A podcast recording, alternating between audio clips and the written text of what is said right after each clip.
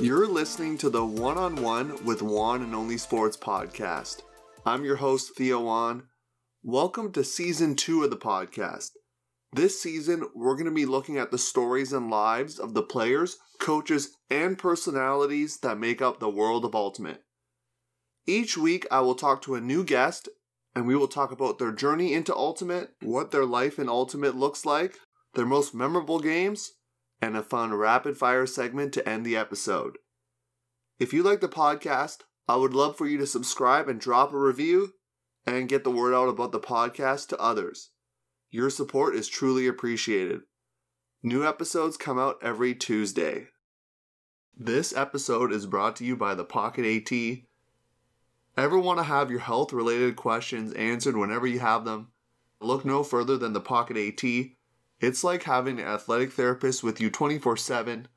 It's a free informational hub that provides you with everything you need to know about your health, including rehabilitative exercises, advanced sport specific exercises, proper ways to stretch and foam roll, mobility exercises, nutrition, and a bi weekly blog that discusses the most commonly asked questions to practitioners.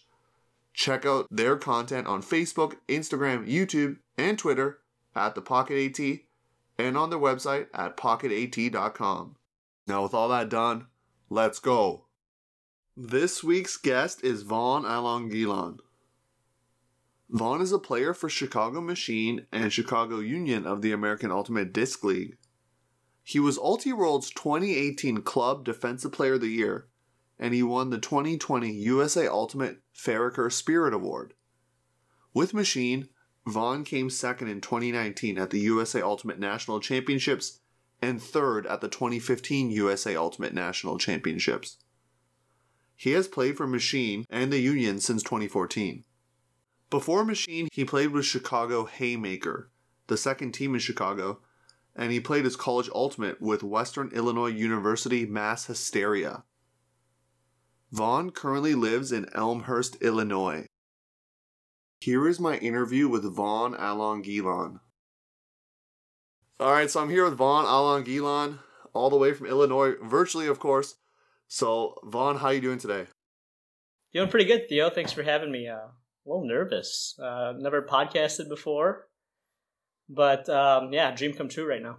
Thanks. You know, I do appreciate that dream come true being on the podcast. We've had uh, one of Vaughn's former teammates and Goose Helton on the pod, so do appreciate that. And people might know you, Vaughn, for uh, this amazing block that happened. Uh, you probably remember this. Maybe it was a blur for you against Sockeye in the final. Uh, I'm sure that was on Sports Center in the States and just everywhere. So that was obviously a big highlight for you. But let's take it all the way back to when you first started playing back in, it sounds like 2006. So a long time ago. That's when you picked up Ultimate. How did your career start with Ultimate there?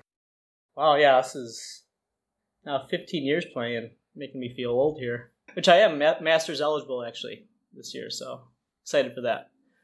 Cool. So yeah, I started um, actually before that, 2006. I started playing Ultimate in high school.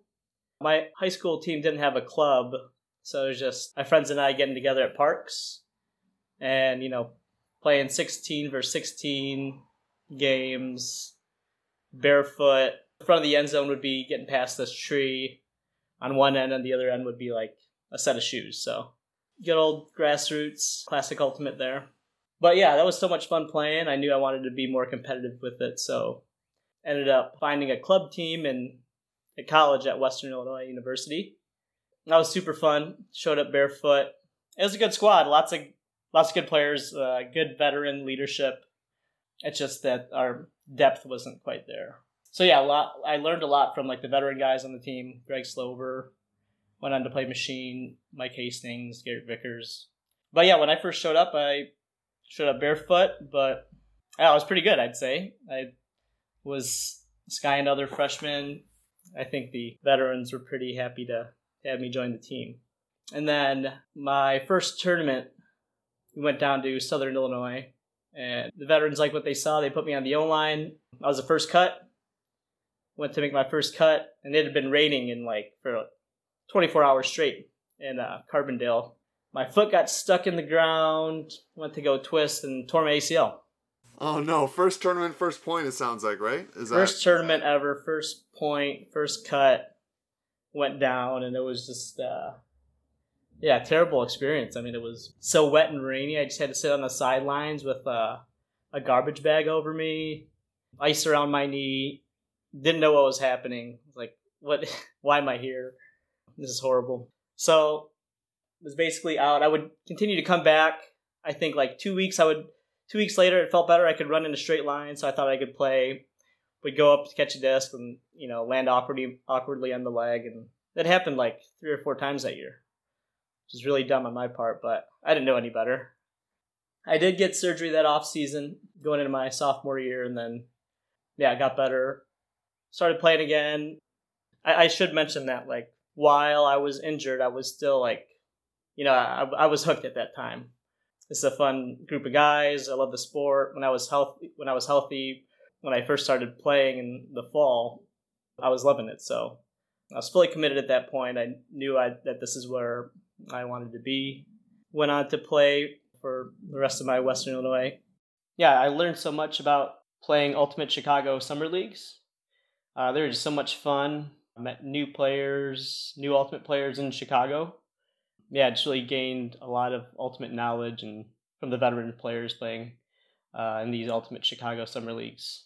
And this was actually before these. There were all these club teams and before the AUDL. So I feel like everyone that played Ultimate in Chicago played uh, League. So that's also where I met Ty Adams, who recruited me to play Haymaker. So I went on to play Haymaker going into my senior year at uh, Western. So I played Haymaker then from about 2009 to 2014, which is a good experience again. Those Haymaker was so much fun. A lot of the guys heavily involved with Ultimate in, in Chicago. Dan Baker, Ty Adams, Doug Ishikawa, Keith Hernandez, lots of others. So that was a huge experience for me. They trusted me and they played me a lot and was super content and happy just playing Haymaker until about 2013 is when I tore my ACL again. Oh no, second time there. Yeah, second time. So same knee, same leg. Yeah, it sucked, but I knew that I still wanted to play Ultimate. I knew that I was just going to rehab it and I have to do something when I get back to make sure it doesn't happen again. Going into 2014, I think the Wildfire we're having, actually, it was their second season. My buddy from Western, Greg Slover, had recruited me to play Wildfire. Told me he had the oppor- we had the opportunity to play together on Machine again too. So I had rehabbed back from my second torn ACL to play Wildfire and Machine. So made Wildfire, made Machine, that was in 2014. And yeah, I've been playing Machine and Wildfire slash Union ever since. Yeah, I mean, Vaughn, lots to unpack from your just the the beginnings of the story there, especially the first story of uh, your first ever tournament. That sounds uh, for a lot of people, Vaughn. I feel like as a freshman who didn't play ultimate high school, like at, at the club level, like you mentioned, you know, you're kind of playing sixteen on sixteen there wouldn't that first event just turn you off from the sport? Like, why did you come back? You like, you know, you hurt yourself. You're sitting in the cold rain. Anyone who's listening that's played Ultimate in the rain knows how much it sucks to play in the rain. But what's even worse than playing in the rain is being on the sidelines and not being able to play in the rain. That's like the worst thing possible. So, why did you stick with it when that was like your first experience? Yeah, it's a good question. I think because yeah, I just I fell in love with the sport, you know, within my first like couple days attending mass hysteria ultimate practice. Yeah, so I showed up barefoot, and after that, they told me I had to get some cleats. So I went to Walmart and bought, you know, thirty dollar cleats, and was making an impact right away as a freshman. I saw that I was, I was like, okay, I'm, I'm pretty good with, I'm pretty good at this sport, and I didn't really know I tore my ACL at that time either. So I was like, you know, I'm just going to come back and play, and it'll be fine. So it wasn't until you know many months later at the end of that year that I had an MRI and found out that my ACL was torn and I got surgery. So yeah, sounds like you like to play through the pain there uh, a little bit, and uh, yeah, that's sweet that you got your start in college there, and it's turned into a an obviously successful club and semi pro career as well. Would not recommend uh, the thirty dollar Walmart cleats for anyone ever playing Ultimate. Yeah, I mean, there's now uh, Vaughn, as you know, Ultimate specific cleat companies out there. People rock the, you know, I rock the football cleats usually, but you know, some people rock the soccer as they call it in America and, and North America soccer cleats. You got the football and you got lacrosse, so there's a lot of footwear going on now there, Vaughn. That that uh that's quite expensive. You know, it can rise up in the cost for you as a player. Yeah, with all that experience there in college, where did you bring or, or what did you bring from your past sports background to get to where you are uh, in college? Because obviously, uh, it sounded like you're pretty athletic. You're able to hang with these people on mass hysteria at practice. So, what sport background did you have to get in there? I didn't play any high school sports. Obviously, yeah, I didn't play any varsity sports. Just played intramural basketball with friends. And this is going to sound silly, but grade school basketball did have an impact in my life. I had a really intense basketball coach push us to our limits. Yeah, we learned a lot about conditioning, and myself, yeah, I just learned more about pushing each other as teammates. So that was probably the base of my athleticism is playing grade school basketball, along with actually playing baseball as well. I played center field, shortstop, and second base. Yeah, I love making diving and stops and catches and running the base pads. I also love like sliding into into bases. So baseball is probably where I learned how to control my body and dive and bid. And I have an older brother, so I was just always competing against him. So I think that's where a lot of my like feistiness and intensity comes through. So he still won't let me beat him in like basketball games and still thinks that he's faster than me and everything. So yeah, have you had a race recently though? Is uh is that something that happened? We haven't raced recently. I think uh, I don't want to make him look too bad, so I just make up excuses that I have to stretch or I'm too tired or you know my ankle's sore. So I let him have it. Yeah, that's fair. And uh, in terms of your basketball skills, there, who would you say is your? This is just gonna be an off the cuff fun question here. Who would you say is your pro player comparison? Like, who do you play like as an NBA player? Like, who would you say like your game is modeled after? I still play pickup basketball. People would would call me Leandro Barbosa. okay, Phoenix Suns. Yeah, yeah, I know you're talking about. He he's so fast and quick. Call me Leandro Barbosa. Um, he's retired. I don't know. I I don't want to compare myself to Patrick Beverley. He's a, he's a pest on defense, though, right? Absolutely no offense, and although I'm not a big offensive name, I like to think that I'm better offensively than Patrick Beverley. But I think I'm content with uh, Leandro Barbosa. I'll stick with that. Yeah, I like I like the player comp there. And so now we'll talk a little bit about your time with Haymaker there. Uh, as you mentioned, the second team in Chicago, and often you know on the podcast we have guests that play on these top teams, and but we hear about some of their experiences on a team that people in the region would obviously know in Illinois, in Chicago, in, in that region, but maybe not throughout the country or, or elsewhere around the world wouldn't know about Haymaker. So what did you learn specifically that there that was able to help you be successful with Machine and with the Union? They just showed me the ropes of Club Ultimate.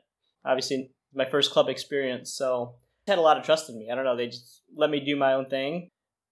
Played defense to start my career there, and then went on to play offense. I think a lot of it, honestly, is what they had showed me off the field.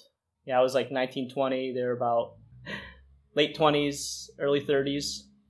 So they really just showed me a lot about being involved with the Chicago community, the whole team dynamic, hanging out in Chicago, you know, how that lifestyle was. So I don't want to make them look look bad. Like, oh, they didn't really show me much about Ultimate, but um, I think just being a part of that team, it was just a step above the Ultimate that I was playing at uh, at Western. So just being able to compete with Haymaker, I was able to bring back a lot of frisbee knowledge and experience to Mass at Western and help that program get better too. So, yeah, it was just a, a good competitive experience and a, a lot of veteran guys that showed me the ropes of not just ultimate but life as well. Yeah, you're you're getting taught as a young Vaughn uh, Alonguilan there, right? The ropes of life. It sounds like, and with that team, you're playing at regionals, right? You, you, as we talked about off air, you haven't you didn't make it to nationals with that team, but you're probably playing in some highly competitive regional games. So would you say you're able to get reps in those kind of high leverage, high stressful situations as well, which has lended itself to the high leverage situations you now play for with machine? So yeah, my first year with Haymaker, we ended up beating Mad Cow, which was a nationals level team. Out of Ohio, yeah. Yeah, that was the first time we had beaten a national nationals level team. And so that was awesome. You know, at that point, it gave me and gave Haymaker lots of confidence going forward that at that time, it was like 2009, 2010, the regions were different. So, you know, we would have Madison Club in there. Yeah, we did have Minnesota in the region also. So, uh, my first year, we went out to play, we, we did beat Mad Cow. And my second year, we ended up beating Madison Club, which was also like a, another historic victory for the team. They put me in a position uh, on Haymaker. They, they trusted me to make plays offensively, def- defensively. Yeah, I was able to make an impact, and that did tons for, for my confidence. And just knowing that I was able to hang with, you know, nationals level players was good confidence boost.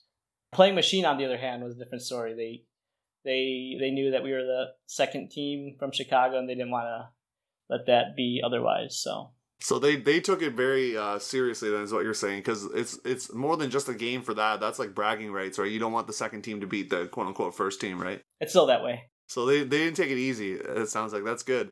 And so you mentioned in 2013, kind of 2014, that area, you're you're trying out for Wildfire. You're you're you make machines. So yeah, what was that? What was that feeling like? You've made the first team now. Was that something you always envisioned that you're going to play Haymaker for a bit and then hopefully you would play machine because some people have those aspirations. So was that you? That that was definitely always the goal. I just didn't know when I was going to transition from Haymaker to machine. But once Slover, my good buddy, was playing machine, I, I knew that's something that I wanted to be a part of. Um, along with you know machine's success, I think they had a really good 2013. What was your first experiences like being on the team? Right in 2015, you make it to the to the semifinals, right, of, of nationals, which is a really big deal for someone who's never played nationals, right? You're within your first two years, you're in the semifinals. So, what was your first experiences like with Machine? Wildfire Machine, I didn't really know. I didn't really know what was going on. You know, I I'd made those teams, not sure what they saw in me, and I started on the D line for Wildfire, and then had some good games, had some good blocks and then a couple months later, I did end up making Machine. Walden told me that the role that I was trying out for, which was a defensive cutter, and so you have to stay focused on what your role is and perform that role to the best of your abilities. Uh, you sort of train uh, around that, you know, to to be quick and you know watch a lot of film and how to position and defend properly. So I'd say that I've stuck with the same role since 2014, my entire machine career. Yeah, 2014, uh, we had a really, really good year, and it was like I said, I didn't really know. I I'd never experienced high level club before, so I didn't realize how good of a team we had until you know a couple years later. I was like, damn, that team was really really good. So we kind of cruised through that uh, regular season you know, I was able to make some plays defensively that year. Earlier in the year, I was able to make some plays defensively and make an impact, but kind of faded towards the end of the season. And then at Nationals, we had a good first day, and then eventually got eliminated by Ring in the in pre-quarters. Oh, the arch nemesis, which we'll uh, definitely be talking about, right? Because uh, it turns around for you, though, right? Yeah, it does, right? And then, um, so then after 2014, that was such a good experience. You know, I, despite the sour taste in our mouths from nationals.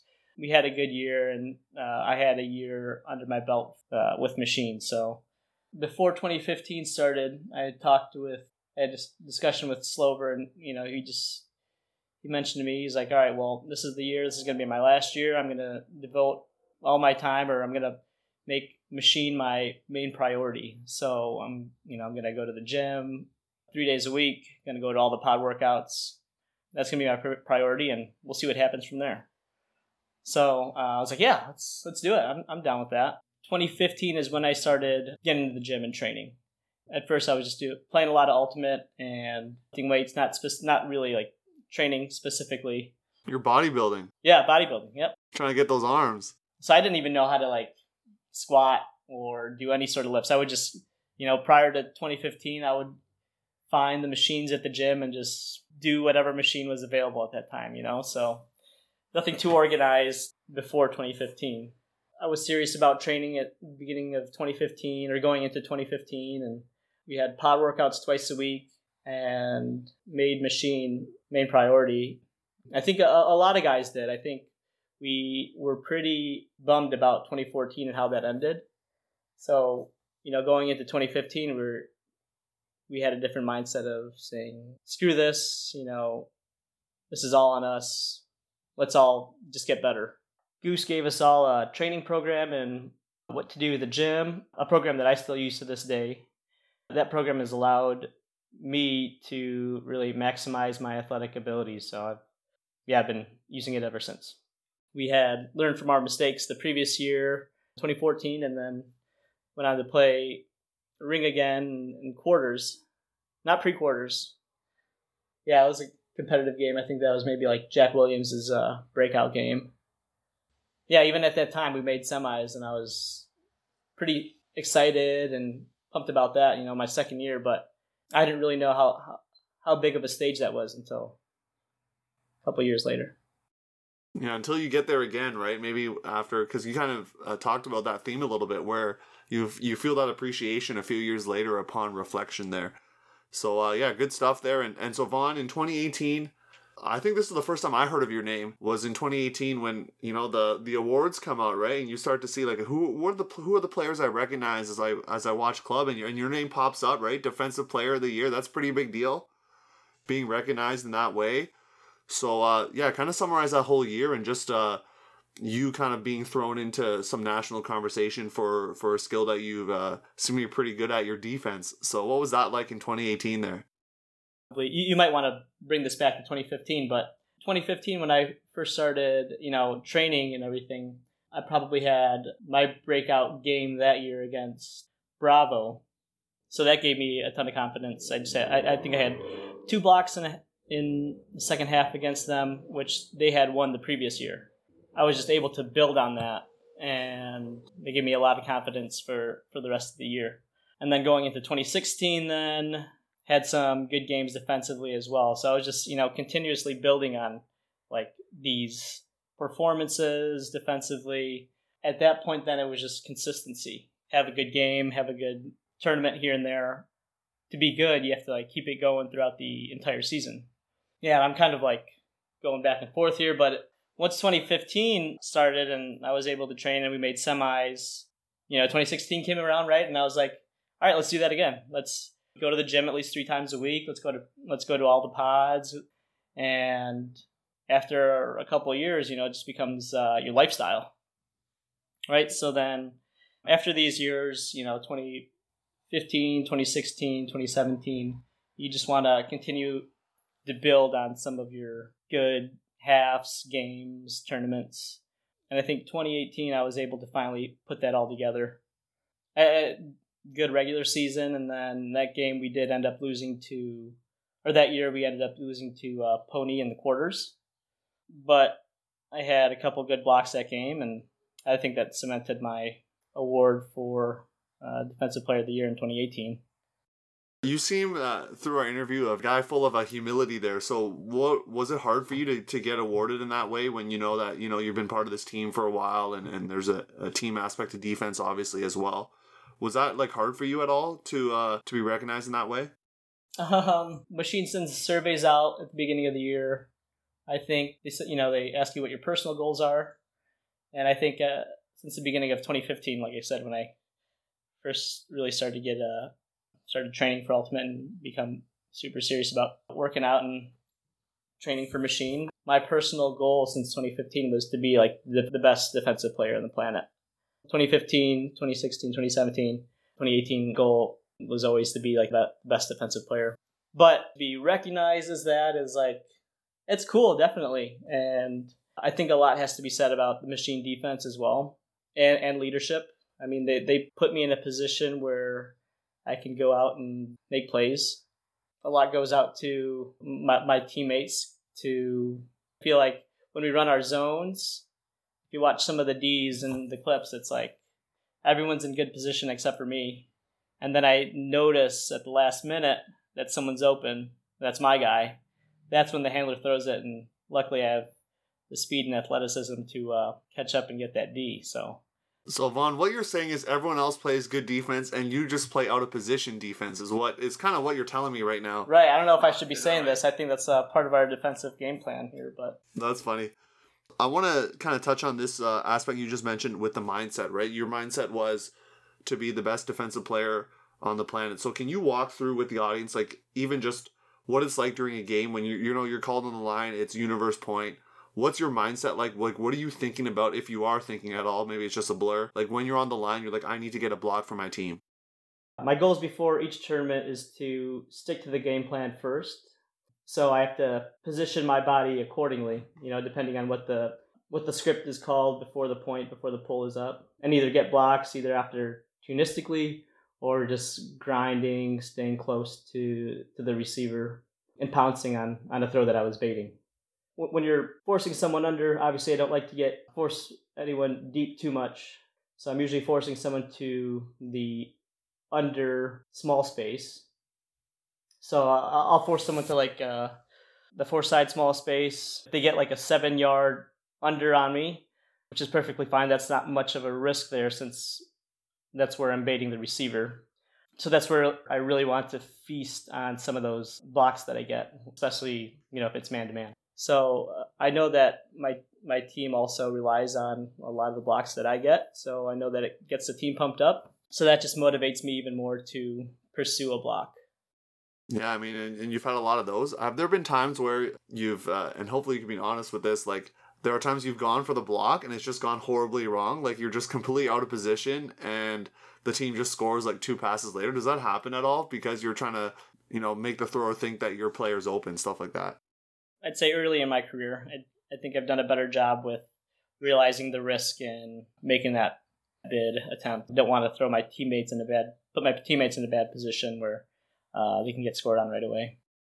So it sounds like you're taking what's called like more calculated risk, right? Like you're in those split second, you're thinking, is it worth it to to kind of to go for bro kind of with the block. So that's uh pretty cool just to to get some insight into that kind of elite level defense, right? That's part of the the point of the podcast. So uh, do appreciate you sharing that. Yeah, and like I'll go into it more. It's like if you're if you have a you know if I'm defending someone, they get open uh, into a small space like to the four side. I'm gonna make that. I I I can take that risk and go for that bid, right? You obviously don't want to put your teammates in a bad position, uh, but if you think you have a good chance at a D, you know you definitely go for it. But then there are other opportunistic times where uh, the person you're guarding is not really in a threatening position. At that time, then is a good opportunity to sort of roam, float around to try to get that that sneaky poach D. And would you say that's kind of similar if they were grabbing a huge under on the break side and you think you might have a bid, but if you miss this bid, they're going to have a free, let's say you're forcing flick, they're going to have a free backhand huck to space then, right? If you miss the bid. I think you still go for it. If you really think you can get to the disc first, if there's an open lane or a good angle for the D, you definitely go for it. If you feel like you can't get there in time, I think you could still contest a disc without bidding for it, though. Like if you're guarding uh, Trent Dillon or Jacob Janin, uh, staying on the receiver's hip, maybe a little hand placement on the on the hip to let them know that you're there at least. And then you'll want to contain that person. So if you're guarding like a Dylan Freechild, you know, you don't want to overcommit yourself. So you want to stay on his hip, contain him, just to prevent any easy monster backhand hucks then to the break side. And does it get taxing at all uh, mentally, just knowing that you're probably being tasked with matching up against some of the stronger cutters on the other team or, or stronger players? Is that something that ever gets to you, or it just feels you up because that's like what you thrive off of? First thought is to stick to the script, stay focused on what the game plan is. You're constantly orbiting. It's taxing out there because you're out there giving all your effort, constantly positioning your body to where the disc is. It's so fast paced out there. So mentally you have to make sure that you find yourself in the correct position when you're orbiting. Otherwise, you just get beat. So, yeah, it is pretty draining physically and mentally. When you're guarding a guy like Kocher, you want to just be able to give it all your effort running without thinking so much. But there's so much thinking that's going on too. So, yeah, it's definitely challenging. Yeah, I mean, uh, I don't envy your position for sure. But uh, 2018 didn't end uh, from uh, my my memory here. 2018 didn't end the way you uh, you would say you wanted it to end. But 2019 goes pretty well for you in terms of making it to the semifinals there, and then we get the uh, iconic block against Sockeye there as well. So, what was it like to just make it all the way right to the final 2019 after 2018 not being uh, the best finish for you guys in terms of uh, maybe expectation? In 2018, we lost to Pony in quarters in a game that we we thought that we should have won. We had the lead on them going into half and then just sort of stumbled towards the end. And Pony's a really good team. So yeah, 2019 was definitely a journey. We had a couple bad losses uh, during the regular season, but we knew that our roster and the players that we had were just a lot better than how we were playing at that point. We got to quarters and we had to play revolver, so that was that was tough. We actually we got a first round bye, so our our game in the bracket was our first game in the bracket was against revolver. We played really well against them. And once we beat Revolver, we got back to semis for the first time in four years. You know, celebrated with Walden, Coach Andy, and uh, Stefan. I think you know those are the only guys remaining from that 2015 semis year. Lots of young blood. It sounds like some infused with some young blood for your your 2019 squad. Yeah, right. Shout out those uh, young bloods on 2019. But also, you know, we got like a lot of really great players from we got Graffy from Madison. We had lots of high five transfers, so our squad is uh, was really good. Once we got past Revolver, we played Pony in semis, and you know we all just thought about that previous year, that loss that we had against them in quarters.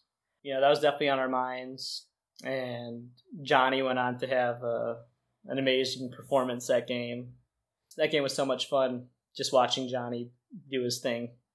Defensively, we played well. We like it was just a really awesome game all around. Couldn't have felt any better, you know, going into that championship game then against uh, Sockeye. Um, once we won that semi, you know, it's it was there was so much joy and just because you know we have never gotten to the championship ever, so we were just really really pumped about that and then yeah, everything just really came to fruition with the roster. You know, when when we first put the roster together, we thought we had uh, we had championship expectations. So knowing that we got to the championship, then we were uh, pretty excited. But job wasn't done. Seattle's a very good team, and we were able to make a comeback at the end there. But yeah, they were just really solid team and came out on top at the end that memorable 2019 final, you're right. Like your team obviously goes down, and, and you make a little bit of a furious comeback. So, what was the messaging on the sideline from the coaches and things from leadership about how to get back in this game? You're down in the final, but you do make a furious comeback. You know, you have a big block, as I've alluded to a couple times now. But not just you; a couple other players make plays. They, you know, throw some bad turnovers, and, and the and the tide changes, and, and it's a really good final. So, what was the messaging on the sideline? Yeah, not too much, and nothing too different. You know, we we knew the hole that we were in. At that point, you just take it uh, one point at a time. As soon as those breaks started piling on each other, you know, the intensity picked up and the excitement picked up, and got closer and closer. It did lead to that to that block there that I had in our end zone. So, yeah, it all just kind of amped up and ramped up to where where we eventually tied them up and we weren't able to fully complete the comeback Obviously, Sockeye, very talented, good team, went on to win the game on Universe, but at least we made it interesting and a very memorable final. Yeah, and are you able to walk through, uh, if you remember what you felt uh, when that throw was going up in, in your end zone, right? You're down and you're trying to make a play, and you just literally, if you watch it, and I will plug this video link in the show description, so if you want to check it out, you definitely should. But you kind of fly off from at least from the vantage point of the viewer you're flying off the screen into view and just making that crazy play. So what did you see out there if you can remember or was it all just uh in the zone you're in a blur there so it was a stoppage of play a foul had been called and um, i think once we found out that Sockeye was ruled the disc uh, i was like 40 yards back i think or so so i'm yelling all the way back well all the way up front to, to nate goff it's a three on two at that point. Seth is on the mark too, so yeah, I'm telling Nate to cut off the inside. In my head, I'm thinking like Nate cuts off the inside. I'm gonna run back to as fast as I can. If there's any sort of uh, loopy outside, uh, outside in like flick, I'll be able to D it. yeah, that's exactly what happened. Seth put on a tight mark. Nate was able to defend two guys. He's so long and fast that he was able to just defend two guys sort of just by standing there. And yeah, Raider just threw that lefty backhand, floated for me, and I sprinted in. You know, I, that was the only chance that we had was for me to sprint as hard as I can to catch up to the play. It all just worked out exactly how I envisioned it. And it's funny because this envisioning of this play was probably like milliseconds, right, in your brain of just like registering what you had to do. Right. Yeah. It was uh, communication. Right. It is me telling Nate what to defend, and this is actually this is actually um something that we practice in uh, in machine practices. So yeah, it just happened perfectly in my head, and I like to give Raider some grief every time I see him. And he made you look good, right? So there you go. I tried to find his Venmo after after the game to buy him a beer and getting me that highlight play. I couldn't find him though, so maybe he'll listen to the podcast. in terms of uh, yeah, you got the whole highlight reel made. I think I shared that on my social media because it was just a epic highlight reel of your uh, blocks there. And so last part, I know we've talked a lot about your journey, so the next segment will be a bit shorter. But for someone who wants to improve their defense, uh, maybe they want to be the next uh, Vaughn Alonguilan for their team. So I know you could spend probably hours talking about how to improve your defense, but can you give, just give some quick tips, uh, little things that they, someone can do to really improve their defense and really become a, a top defender for their team? Let's see. I think players are so lucky now. They have all this film that they can watch. So yeah, it's like watching a lot of film, watching all the defenders that you like to watch. Walden Nelson would be a recommendation of mine. Kind of like watching film, kind of uh, finding out what kind of player, what kind of defender you want to be putting time in the gym to make that happen and then you know everyone's sort of their own person so it's like putting their own unique spin on on it so it's like yeah if you want to be a great handler defender watch film on walden get in a lot of agility drills get in the gym and then be you kind of just do your do your own thing out there yeah and what about in terms of uh mentality with defense as well is there I know people that play O line, they uh, maybe have a certain mentality. Maybe same with defense. Is there a certain mentality you do that you need to be uh, really good on the D line there, and just because if you're playing an elite level team, you're getting scored on multiple times in a row, right? No breaks are happening. You're getting scored on constantly, and especially you know team runs a quick pull play and it's a huck for a score. You're on there for 15 seconds, what it feels like. So, what's the mentality you need also to be uh, a great D line player? Well, first of all, you're playing defense, so you're gonna get scored on. Uh, you just have to keep keep your head up, keep grinding. There's a lot of self reflection that should happen then after a point. What went wrong? Was the effort not there? Were you positioned incorrectly? Stuff like that. Taking accountability is important. Also, if you get scored on really quickly, just regrouping with your teammates after points. That's crucial just to make sure that you're on the same page and communicating properly and then uh, after that, maybe try convincing the captains to throw junk just to take the offense out of rhythm. See if that could be an option. I always think that the onus is on me personally. My goal is to get a block every game, you know, so I, I know that that gets my teammates pretty fired up and charged up. Uh, I do put a lot of pressure on myself to get blocks or, you know, at the very least make life difficult for the offense. You know, so that's where a lot of the self reflection comes in, you know, after each point you come off, you're always thinking about what you can do to uh, improve on. And, and it definitely helps uh, if you have a team, of course, that has not just like seven guys, but like 10, 13, 14 guys that you can sub out in and out on, on D lines to, to provide that pressure as well. Because then you can go hard on like every D point you're playing, which might not be every D point because you have such good depth. So that's that's definitely part of it as well. It sounds like uh, from like kind of a coaching organizational perspective. So, Vaughn, we've heard a lot about how you started, you know, the ACL injury first kind of college experience there and then you played on the the second Chicago team all the way up to machine and being an integral part of their D line and someone that's well known for their ability to get blocks. I'm just going to assume here that you didn't do this on your own. Okay? So people journeyed along with you to help you, mentor you, guide you, all those things. So I'm going to give you a chance to give some shout outs right now to people who really helped you on your ultimate journey. This can be a long segment here. I think I'll first have to start with my older brother. You know, just being that older brother, he was that first competition for me and still is. So he, he, he really got me into athletics and into sports and really the fighter that I am. So shout out to him. Greg Slover, big impact in my ultimate career when I started playing at Western to get me to play with him on machine. The Haymaker Corps, I think they know who they are. They definitely helped me along the journey to uh, become the, the player that I am. And then uh, when I finally got to machine, the the leadership, a lot can be said about KK, Walden, AJ and Goose, Ron Kubalanza, Coach Andy. I think basically everyone that I've ever played machine with, they they definitely have all had a, an impact in my life. I mean, they're the ones that make me look good, and I'm just the one that gets all the all the hype and all the praise on the D line. So definitely couldn't have done it without them. Yeah, it's been quite the journey, and hope to keep it going. Yeah. Oh, I can't can't forget about my my wife who allows me to to play ultimate. She's an ultimate player herself, so she understands it. And my family and uh, my wife's family as well to for for all their support and, and and love that they continue to show me. So I'd like to also shout out my friends. They can care less that I play Ultimate. They probably still think it's silly that I do play, so that humbles me. Lots of shout outs and lots of love. Appreciate it all.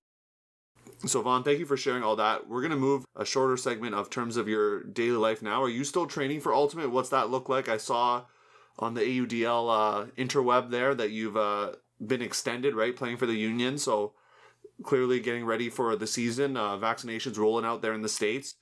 So, what's been happening out there for you uh, in terms of training, getting ready? Just training and getting ready. Yeah, the day to day to me is waking up around 5, 5.15, 5.30. Yeah, again, that morning workout in, whether it's lifting or uh, conditioning. I will say that the very first thing that I do when I wake up is uh, I have my coffee machine set up to uh, Alexa. So when I wake up, I tell Alexa to turn on the coffee. So I know that the first step in getting that workout done is having that first sip of coffee. So that's your pre workout. Yeah, it is. All natural. Well, sort of. Yeah, you're not taking that other stuff. That's fair. And so, uh, yeah, you wake up, you do your workout, and then you kind of just do your workday. Then it sounds like, right? Is that kind of what you do? And yeah, I have an office job, able to work from home. Pretty grateful and lucky to have that. But I, I, I joke around with teammates saying that, uh, yeah, the morning workouts are where it's at for many reasons. You know, you get it done out of the way. You can eat whatever you want the rest of the day. I feel it's like you've earned it, right? yeah, exactly. If you work out in the afternoon, you have to. You might be a little sluggish from what you ate for lunch or, you know, earlier in the day. It opens you up for, uh, you know, a second workout uh, later in the day if you want to do that. And yeah, I think that just like gives you that competitive edge. You know, like I know I know that the the competition's like sleeping right now.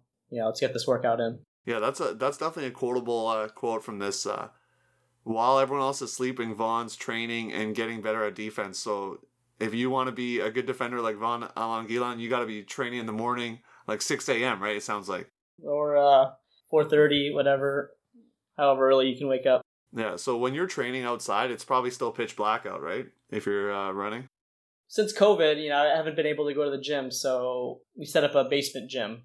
That, that's that's kind of nice, just being able to wake up and go downstairs and get the lift in. I I will say I, I do wait for um, I do some of my warm ups and my stretching at home before I do go to the park and do some runs for it to be light out. So yeah, yeah, that's okay. It's a little safer, you know. But um, in terms of uh, normal season, there, how do you balance your office job, as you mentioned, your day job, with all these tournaments? Because you're playing AUDL and club. That's like not just a lot of your summer. That's a lot of your spring, fall, right? It's like more than it spans more than one season there. Yeah. So after my morning workout, it is a standard nine to five job, but it's pretty pretty flexible pretty flexible office job. Typically, I work downtown, downtown Chicago, but you know, the past year plus, I've been able to just work from home, and that's been nice. I'm grateful for that. Since I'm working on my computer, just able to watch Ultimate Games and watch film on the TV while working. So that's that's nice.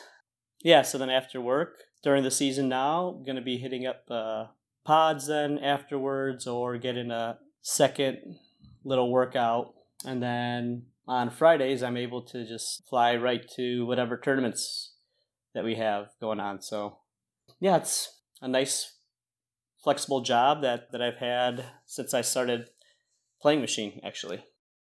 And uh, last question for this part: uh, What are some other goals that uh, that you have as a player? I know uh, you had mentioned your master's age. The masters championships are a different time than the adult club. So, are you planning to do both? Like, what are the next goals there for Vaughn Alonguilan? Uh, yeah, definitely to play masters. I think I don't know. I've been looking forward to playing masters for for a couple of years, right?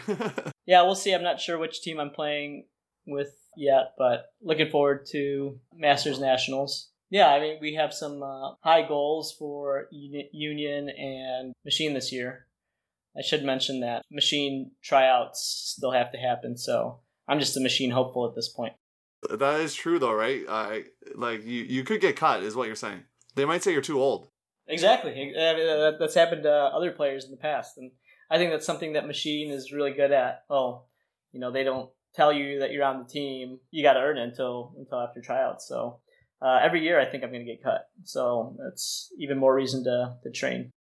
And you probably find that that sort of uh, uncertainty, even if it's real or unreal, maybe it is real, the uncertainty of you making it, that probably helps fuel you, right? Just gives you that sense of urgency to get up every morning and train and those things. Exactly. So speaking of uh, of your ultimate career here, let's uh, do a deep dive or quick dive, whichever way you want to take it, in terms of your favorite and least favorite games. So, do you want to share your least favorite or favorite game that you've played first? Well, yeah, we'll, we'll start with the least favorite. All right, and it doesn't have to be a club game. It could be you know a college game, a league game, for all we know. Well, I don't know. I think this might be against the rules here, but I will say all the pre-quarters games that we've had against uh, Ring of Fire. So you're linking them all together. That's fair. You're you're breaking the rules. I like it. Ring of Fire is always a talented team. They are pretty feisty, um, hard workers. Yeah, every year they're good and they'll make you battle. They get into our heads, and for some reason, and uh, whenever we play them in pre quarters, it does not go well. So, knock on some wood here. We, if we get to that point, that machine won't have to square off with with ring in pre quarters. But you you beat them in quarters though, right? So maybe uh, it's the maybe it's the next round that that might help you, right? Reverse some of the voodoo or, or some of that kind of stuff. So as long as we can avoid them in pre-quarters, we're we're good. There you go. You heard it. You heard it here first with that. We'll see what happens uh, this upcoming season. Hopefully, there is a club season. We're not sure here in Canada, but it looks like uh, you know I don't want to jinx it or anything, but that that sounds like uh, it's a possibility, right? So looking forward to it. Looking to see what machine and uh, what's going to happen. So now, Vaughn, a lot of games to choose from. Your favorite. So you got to pick one. Or maybe you're gonna lump a couple in as well, break the rules. So your choice. Yeah, I mentioned this earlier. I think uh, my favorite game though would probably be um, yeah semis against Pony in 2019. They had beaten us the year before, and then they're champs, right? They're defending champs. So yeah, we beat them 15-10. They're uh, they're they're such a good team and so much talent on that roster. Yeah, it was definitely a memorable victory for me and watching uh, Johnny do his thing and Kurt and Joe have awesome performances. Um, it was just so much fun playing that game and being on the field and watching the stuff Johnny was doing was just. Uh, I, I, I was amazed. It was awesome. It was fun to watch. I didn't do a damn thing out there. It was just so much fun to be a part of. And we had a good Chicago fan base out there cheering for us, so that made it that much more fun. Yeah, you had mentioned this earlier. Just uh, for those who know the news, of course, the High Five had had disbanded the. I guess in 2018 it would have been, and then then 2019 a lot of those players came over. Joe White and, and Johnny Bansfield among some others. So that just really infused a lot of talent for your team, and and did that probably add a lot of motivation as well? Just having a group of players that not only are talented but have had success, you know, in the college and club game as well. That probably just really just sparked a new motivation for your team, right? Oh, right. Yeah, it was like bringing in uh, a different culture of bringing in like high fives culture. They get to see how machine works, and now that we're teammates, we're like motivating each other, you know, pushing each other to to get better and learning from each other as well. So it was, it quite the journey 2019. But it was, yeah, I made it all worth it. Yeah. Yeah, and uh, I'm to give you a chance to kind of make a prediction here. Do you see that other cities in the United States they might be doing something like that where they might combine teams that because obviously Michigan and Illinois being relatively close depending on where you are in those two states, but they're not like you know you're not a 10 minute drive away. Let's say that right, or or even half an hour. So. Do you see that as being a trend? We've seen some super teams formed, of course, people moving to play with the revolver, play with the pony, things like that. Do you see that as more of a trend in the club game or less, or maybe you don't have a say at all in uh, what you think is going to happen or prediction? I, I think that maybe it'll happen uh, this COVID year in 2021. See some super teams form. Yeah, I, don't really see it that much. I think we saw we saw just yeah two teams in our area. Yeah, Madison uh, fold after 2018, and then High Five fold as well. So that just happened to be in the Midwest. I, I, I don't see that happening with the exception of this 2021 COVID year. Yeah, all right. Yeah, good good predictions though. I like it. And uh, so Vaughn, we're gonna move to our last segment. We're gonna do some rapid fire. We'll start off with some ultimate related questions first. So I know we've talked a lot about your defense, but these first two questions relate to offense. Okay, so what throw do you prefer, your uh, flick or backhand? Yeah, give me that flick. What about a hammer or scuba? I used to throw a lot of hammers back in the day. I've actually I haven't thrown a hammer or a scuba in my machine career. That will have to change in 2021. Then is what is what we're hearing. You can see a 90 yard hammer pre quarters against Ring of Fire. That sounds like you know Universe Point stuck on the sideline. You're throwing a 70 yard hammer to Johnny Bansfield to beat Ring of Fire. That sounds like what we're calling here on the podcast. There, give me that hammer so. then. Yeah, I'll take the hammer. awesome. What about would you rather drop a pole? Like I said, you don't you're not playing a lot of offense, but you know you're on offense now. So you'd rather drop a pole or drop a catch in the end zone? I would rather drop a catch in the end zone. I also have to get a D to get it back. Yeah, flying D like you did uh, before. And what about uh, let's say Masters Nationals or even Club Nationals? You can win five straight silver medals, okay, or just one gold medal, but your team never makes it to the final before or after that point. Give me the gold. Yeah, I'll, I'll take the gold. You'll take the one the one year of just peaking, right? Being the best. That's fair. And uh, some hot topic questions for you. Should Ultimate, as it's known now, be renamed to something else? Like, should we just change the name? I wouldn't mind a name change. I'd say. I don't know. Whenever I tell people I play Ultimate, dogs are they just kind of look at me. They they think I'm gonna. They still think I'm trying to end the sentence. You know, so I don't really know what it should be renamed to, but yeah, I don't know if people take the word uh, ultimate too seriously when I when I tell them I play. Yeah, what about uh you play both club and, and semi pro, so you're gonna have a really good opinion on this one. Should ultimate just overall, uh, let's say even at the WFDF level, at the world's level, have referees, or should it just be observers, or what do you think about that debate? Yeah, I think that there's, yeah, I don't know, not too much of a difference between referees and observers at this point. Might as well call them referees, and then, yeah, that'll make our sport more valid. I don't know. Just call them, call them referees so that we could be in the Olympics. It's like you listen to my show, maybe you haven't, but it's like you know the next question coming. You're like a predictor here. So, should Ultimate continue to pursue its place in the Olympics? Yeah, sure. Why not? Ultimate getting into the Olympics would be uh, a big would would be huge for for growing the sport. Yeah, for sure. And uh, Vaughn, some non-sports questions now. I'm gonna give you a chance to share an amazing meal, okay, with three people in the course of human history. They can be living or brought back from the dead. So you're gonna have this great meal, you know, steak or whatever you like, steak, potatoes, I don't know, quesadillas, pizza, whatever.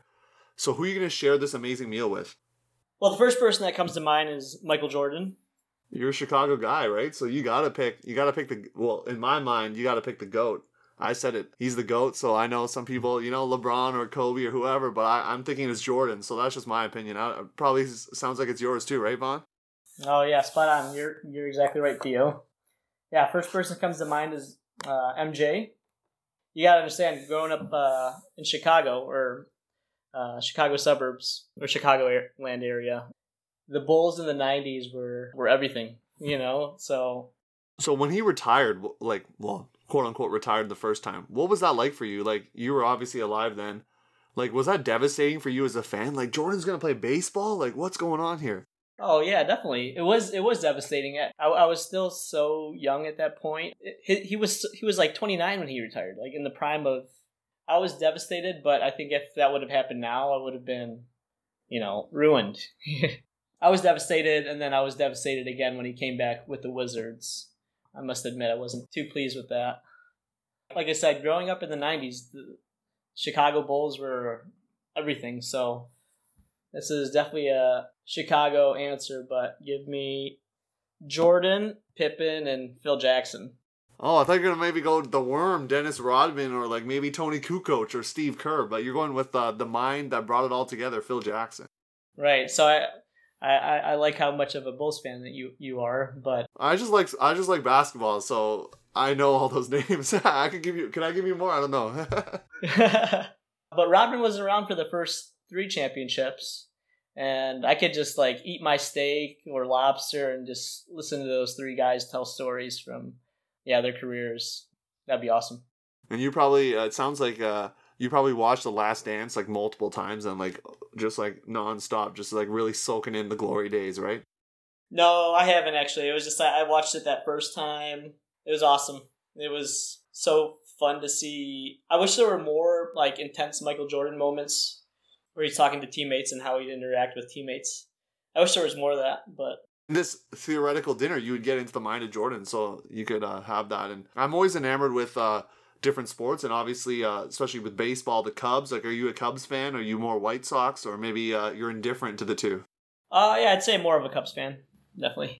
And uh, how does someone in Chicago pick between the Cubs or White Sox? Does it just depend where you grew up, kind of thing? I've always wondered that with New York as well, like with the Mets and Yankees. That's a great question. I don't know. I was um, my dad was a Cubs fan, and he would always just have the Cubs on.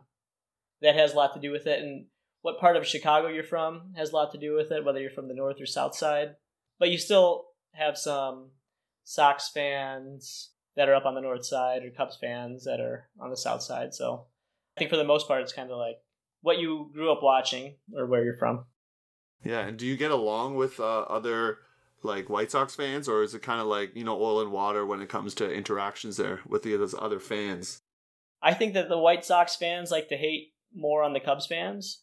Well, I think they've had less success and like the less prestige of the two teams, right? Because the Cubs are known as the team that broke the curse, and they had the curse for so long, but they have the mystique about them, right? Wrigley Field, so. Yeah, I don't really get into it. If if I I'll have a conversation with them, it'll be friendly. If I see it going, you know, if it's heading towards you know, uh, muddy waters, I'll, I'll, I'll end it pretty, pretty quickly. Yeah, yeah, no, that's fair. And uh, so, in your uh, home there in uh, Elmhurst, Illinois, just outside of Chicago, you're to put on a concert now. So, in your backyard, it's to be the, the Vaughn Alonguilan concert. You get to pick any band or artist. They could be living or dead, or, you know, they broke up. Uh, so, you got to pick the order of the three that are to play as well. So not just who's playing, but the order. Great question. First band that comes to mind, I'd say, is the Beatles. I think that's a no brainer. No explanation needed there. So they would be the headliner, right? The Beatles. Yeah, so they'd be last. Okay. My favorite band is the Strokes.